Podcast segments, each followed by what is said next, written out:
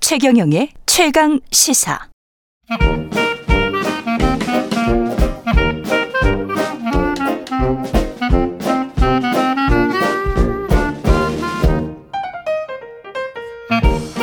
네, 최근의 최강시사 월요일은 경제합시다 코너가 있는 날입니다. 서강대학교 경제대학원 김영익 교수 오늘은 전화로 연결하겠습니다. 안녕하세요, 교수님.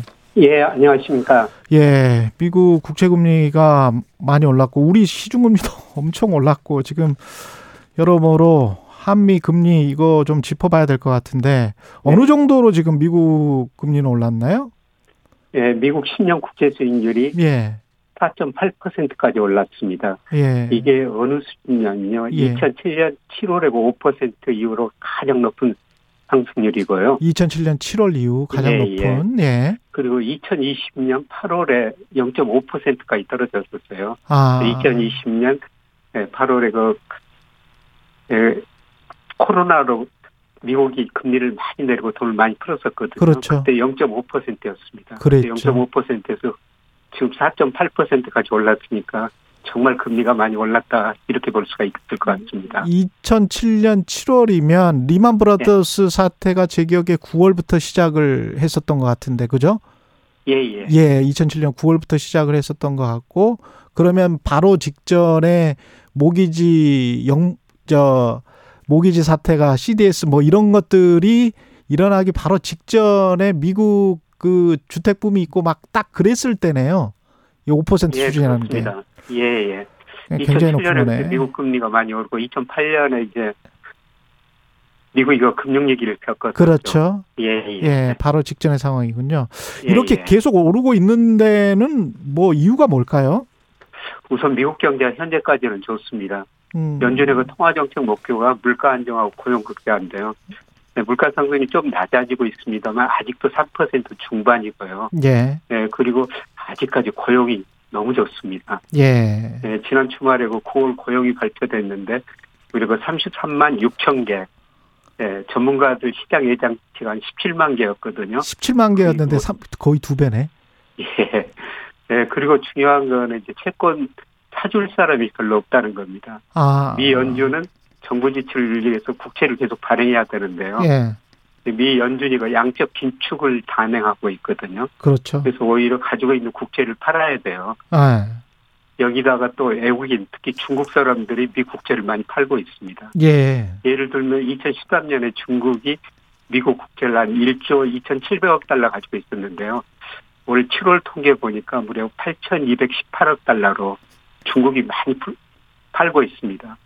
그래서 국채는 미 정부가 계속 찍어내고 있는데 연준도 팔고 외국인도 팔다 보니까 채권 수급이 나빠지면서 채권 가격은 떨어지고 거꾸로 금리는 올라간 겁니다. 그렇군요. 중국도 팔고 있고 미국 정부도 계속 팔아야 하는 입장이고 예, 예. 그렇죠. 계속 팔아야지 돈을 빌려서 예산안도 통과시키고 그 예산안 가지고 또 어, 국민들에게 나눠주기도 하고 미국 시스템이 그런 거잖아요. 예, 그렇습니다. 예. 근데 그것도 근데 그렇다고 해서 미국이 어 하반기 때 뭐 9월 10월에 이 예. 국채를 못 팔 것이다 그런 예상은 안 하던데요. 예, 팔리기는 팔리는 팔리기는 팔릴 것이다. 예, 이제 상대적으로 이제 수요자들이 사는 사람들이 덜 사니까 아. 지금 국채 가격이 떨어지고 금리는 많이 올라. 금리는 올라갈 수밖에 없다. 예, 예. 예. 사는 사람들이 많지가 않으면 아무래도 이자를 더 주, 더 쳐줄 수밖에 없는 거잖아요. 예, 그렇습니다. 예. 그래서 시장 원리로 그렇게 작동할 수밖에 없다라는 건데 예. 그런데 지금 빚이 사실은 많아서 빚이 많으니까 또 국채를 비 자기 돈으로 수출을 통해서 흑자를 하면 그러면 무슨 뭐 국채를 발행할 필요가 사실은 없는 건데. 예, 예. 근데 이제 미국은 지금도 빚이 마치 많고 그런데도 불구하고 또 빚을 내야 되는 그런 상황이지 않습니까? 그렇죠. 빚이- 미국은 대내 대부채가 너무 많은 나라거든요. 빚이 어느 정도입니까? 예를 들어서 2020년에 코로나 때문에 경기가 침체되니까 정부가 돈을 많이 썼지 않습니까? 그랬죠. 그때 그 GDP 대비 예, 미국 정부 부채가 연방 정부 부채가 132%였어요. 예. 선진국 평균이 한 90%좀 아. 넘거든요. 예. 그런데 올해 2분기는 좀 낮아져가지고 예, 그동안 경제가 회복되니까 분모에 있는 그 명목 GDP, GDP가 증가하다 보니까 121%로 떨어졌는데요. 예. 그래도 다른 선진국 평균이 한 91% 정도 되거든요. 아. 다른 선진국에 비해서 미국이 훨씬 높죠. 우리나라는 어. 그 47% 정도 47% 되고요. 다른 예, 선진국에 예. 비해서는 굉장히 양호한 수준이고 정부 부채 같은 경우는 예, 예. 예. 네, 그리고 또 미국의 문제는 그 대순부채가 너무 많아요. 그렇죠. 예. 대순부채가 18조 달러 정도 되는데요. 음. 이것도 그 GDP 대비 67%입니다. 음. 예. 그러면 미국 대순부채가 이렇게 많은데도 미국이 견딜 수 있는 이유는요. 예. 외국인들이 기업들이 미국 직접 투자해주고 그다음에 우리도 좀 미국 주식 채권 많이 사고 있고 그렇죠. 증권 투자를 해주기 때문입니다. 예. 예를 들어 아주 작년에 그 바이든 대통령이 우리나라 왔을 때 삼성전자 먼저 갔고요. 나갈 때 현대차 갔거든요. 음. 미국 가서도 SK하고 통화했었어요. 예. 네, 그만큼 미국은 그 직접 투자가 필요한 나라입니다. 예. 그러니까 이런 돈들이 안 들어가면은 미국 그 대부채가 견딜 수가 없기 때문에 계속 그 직접 투자, 증권 투자를 미국이 유도하고 있는 거죠. 예. 네, 그만큼 미국은 대내 불균형이 심화됐습니다. 음. 이 지금 저 미국의 상황도 사실은 인플레이션이 있음에도 불구하고 각종 무슨 뭐 인플레이션 인플레이션 감축법이라고 하지만 사실은 돈을 좀 푸는 법이고 반도체 지원법도 돈을 푸는 법이고 경기 부양책을 계속 내놓고 있단 말이죠. 그러면서 네. 또 인플레이션은 잡는다고 하고 인플레이션이 어, 잘 안 잡히니까 금리가 올라가서 그러면은 네. 재무부 채권 발행하기도 좀 힘들다. 예, 예. 그러면서 채권 가격이 떨어진다. 그리고 예, 예. 채권 가격이 떨어지니까 다른 나라들도 지금 굉장히 금융시장이 불안하게 된다. 예, 예. 이런 지금 악순환의 어떤 덫 같은 거에 걸려 있는 겁니까? 우리가 우리 예, 세계 경제가? 예, 맞습니다. 전 세계가 2008년 미국에서 글- 금융위기 왔었고요. 예. 그다음에 2020년 코로나가 가지고 경기가 극심한 침체에 빠지니까 정부가 돈을 정말 많이 썼었거든요. 예. 네, 그 이후로 전 세계가 모든 경제 주체 부채가 많이 증가해 버렸어요. 음. 특히 미국이 부채가 정부 부채가 가장 많이 증가한 나라죠. 예. 그러니까 2020년 경제가 나빠지니까요. 예, 미국 정부가 심지어는 고소득층을 제하고 전 국민한테 1인당 1,400달러를 주기도 했었어요. 그렇죠. 예. 실업수당도 많이 올려주고 예. 이렇게 이제 정부가 많이 돈을 쓰다 보니까 정부 부채가 많이 늘어나 버린 거예요. 예, 그리고 방금 말씀하신 것처럼 뭐 반도체 지원법, 인플레 감축법 이런 거 하면서 정부가 계속 돈을 쓰죠. 사실은 경기 부양책을 한 거예요. 예. 예, 그렇습니다. 예. 그래서 연준은 지금 물가를 잡기 위해서 금리를 올리고 있는데 음. 정부는 그렇게 돈을 쓰다 보니까 물가가 예상만큼 빨리 안 떨어지고 있는 거죠. 그렇죠. 예. 그러면 이 상황에서 투자자들 입장에서는 지금 생각해 보면 미국 채권이 5% 정도라고 하고 그거는 사실상 세계에서 가장 안전한 투자 투자 자산이잖아요. 예, 예. 그럼 그게 5% 주는데 다른 거 투자할 수- 필요 없이 저거 투자하면 되지 뭐 이렇게 되는 거잖아요. 그래서 예, 이제 예. 세계의 돈이 더 몰린다는 거 아닙니까? 예, 예. 그러면 다른 네. 나라는 돈을 더 갖다 쓰기가 힘, 힘든 거 아니에요. 예, 그렇죠. 예, 미국 금리가 그렇게 높다 보니까 세계 그렇죠. 돈이 미국으로 좀 멀리일 수가 있죠. 예. 예, 그래서 특히 그 이머징 마켓에는 돈이 빠져나오면서 어려워질 수가 있고요. 그래서 주식 시장이 좀 더 떨어지는 거 아- 아니겠습니까? 어떻게 보십니까? 예, 그 돈이라는 게 눈이 있어가지고 수익률 높은 데로 이동하거든요. 예. 어, 미국 국채가 높다 그러니까 외국인들도 미 국채 살 수 있고요. 음. 네, 그다음에 미국 사람들도 미 국채를 더 살 수가 있죠. 그렇죠. 예를 들어서 미국 그 S&P 500 배당 수익률이 지금 1.55% 6% 되거든요. 아, 평균 배당 수익률이 S&P도 그거밖에 안 되는군요. 예. 예, 예. 장기 평균이 한 4.4% 정도 돼요. 아. 네, 그런데 최근에 그 미국 주가가 오르다 보니까 아, 주가가 또 너무 배당- 올랐으니까. 예, 예. 그래서 배당 수익률이 낮아졌으니까요. 예. 이런 상황에서 뭐 미국 S&P 500을 사면 배당 수익률이 한 1.5% 안팎인데 아, 국채 사면 5%거든요. 그러네. 그럼 예. 국채 수요로 당연히 투자자들이 멀릴 수밖에 없죠. 네, 그리고 중요한 것은 미국 금리가 높다는 겁니다. 예.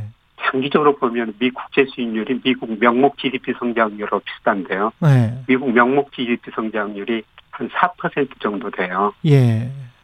그렇게 된다면은 뭐 국채가 적정 수준보다 지금 수익률이 높으니까 아. 시간이 지나면은 금리가 떨어질 수가 있다는 거죠. 그러면 국채 가격이 오를 거잖아요. 예, 그럼 투자처로서는 지금 뭐 고금리도 받고 그 다음에 나중에 가격이 오르고 그러면은 예. 그렇죠. 투자처로서는 아주 좋네요.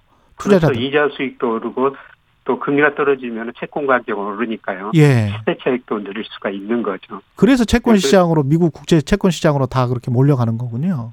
예, 앞으로 돈이 몰려가면서요. 예. 금리가 떨어질 가능성이 없습니다. 예, 그리고 현재는 미국 예. 경제가 아주 좋은데요. 예.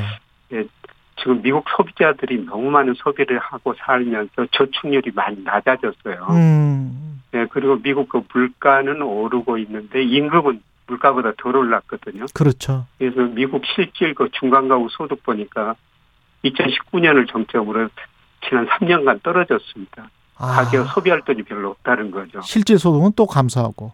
예. 그래서 아마 금리가 오르다 보니까 이자 부담도 올라왔고요. 예. 예, 그다음에 미국 사람들이 그동안 그 코로나 때문에 학자금 대출을 좀 연기받았었거든요. 예. 근데 지금부터 내야 돼요. 그래서 이런 거로 보면은 이제 소비할 돈이 줄어드니까 아마 4분기 내년 상반기 가서는 미국 경제 성장이 많이 좀 낮아질 거예요. 예, 그러면 그렇군요. 금리가 떨어질 수밖에 없죠. 우리 입장에서는 그러면 지금이 4분기가 오히려 보릿고개가 될 수도 있겠습니다. 어떻게 보십니까? 우리 주식 시장이나. 예, 예. 저는 이렇게 보고 있습니다. 예. 아마 앞으로 한 달 정도가 굉장히 좀 어려운 시기 가 아닌가. 앞으로 한 네, 달이 그러면- 예. 예, 예. 뭐 이런 시기에는 그 채권도 저평가돼 있고 주식도 저평가돼 있거든요. 예. 그래서 우리가 가계 자산 보면 최근에 그 은행으로 돈이 많이 몰렸어요. 그렇죠. 예. 은행 예금 비중이 우리 그 가계 금융 자산의 한 47% 되고요. 채권은 3.1, 주식은 한 22%. 예. 이런 시기에는 제 생각에는 은행 예금 비중 좀 줄이고 음. 채권이나 주식을 좀 늘려도 되지 않을까. 오히려 이런 많이 생각을 떨어졌다. 예, 예. 아, 한 달 후에는 미국이 어, 금리가 좀 떨어지면서 연말이 네. 가면 갈수록 분위기가 다시 조성이 될 수도 있다. 주식 시장의 예, 우호적인 금리도 분위기가 떨어지고 주식도 오르고 뭐 이런 상황이 전개될 수도 있습니다. 그렇군요. 일단 그럼 매도하지 말고 버티다. 버티 버텨라. 버텨라. 예, 예, 앞으로 한 달 동안 뭐 조금 더 어려운 시기가 올 텐데요. 예. 조금 더 어려운 시기가 올 것이다. 예. 예, 그런데 아주 싸게 살 기회가 아닌가 저는 그렇게 생각하고 있습니다. 오히려 현금을 가지고 있으신 분들이나 예. 예예 아, 그렇군요. 예예 아, 하지만 지금 그러면 기존에 국채 투자하시는 하셨던 분들이나 투자하려고 하는 분들은 어, 미국 쪽 국채는 상관없을 것 같다. 뭐 이런 생각이신 건가요? 예. 네? 음. 네, 그런데 미국 국채보다는 저는 우리 국채 사시는 게 더 나을 것 같고 왜냐하면 우리 물가 상승이 미국보다 더 빨리 떨어지거든요. 아, 더 빨리 그러니까 예. 미국, 떨어진다. 우리 국채보다는 어, 저 미국 국채보다는 우리 국채를 좀 더 많이 사시는 게 좋을 것 같습니다. 그러면은 가격 상승이 훨씬 더 높을 것이다. 예예. 아, 그런 말씀이시군요. 예. 네, 그리고 미국 국채 사면 환율을 영향도 고려해야 되는데요. 그러네요. 예. 예. 뭐 지금 달러 가치가 많이 오르고 있지만은 미국의 음. 대불균형이 너무 심화됐으니까 음, 달러 가치가 계속 오를 수는 또 없거든요. 달러도 거의 정점인 것 아니냐. 예예. 아, 그렇게 생각하면 한국 국채를 사서 그 어느 정도 3점 몇 퍼센트 정도 되지 않습니까? 지금 10년물이 몇 아, 퍼센트? 우리 10년 국채 수익률 4.3%. 4.3 4.3 정도의 국채를 사면 예. 아마 그 금리가 떨어지면 국채 가격이 오를 것이다. 예, 예, 그렇습니다. 아, 여러모로 도움이 된 것 같습니다. 예. 균형 있게 말씀을 잘 해주셨습니다. 예, 경제합시다. 서강대학교 경제대학원 김영익 교수였습니다. 고맙습니다. 예, 고맙습니다. 예, KBS 일라디오 최경영의 최강시사 듣고 계신 지금 시각은 8시 44분입니다. 이 시각 교통정보입니다. 평소 같으면 출근 차량들로 복잡할 도로인데요. 오늘은 한글날이라 휴일 아침에 여유가 느껴집니다. 고속도로 교통량에 큰 변화 없습니다. 모든 구간에서 원활하게 소통되고 있습니다. 서울은 북부간선도로 양방향에서 작업 여파를 크게 받고 있는데요. 원룸 분기점 부근 1차로가 막혀 있습니다. 구리 쪽으로는 종암 분기점부터 영향을 받고 있고요. 도심 쪽으로 묵동부터 정체가 심합니다. 그리고 강남 안쪽의 봉은사로 모습인데요. 차가 아닌 사람들이 가득합니다. 잠시 후 9시부터 국제 평화 마라톤 대회가 열리기 때문인데요. 코엑스에서 봉은교 교차로 구간 양방향이 전면 통제되고 있습니다. KBS 교통정보센터였습니다.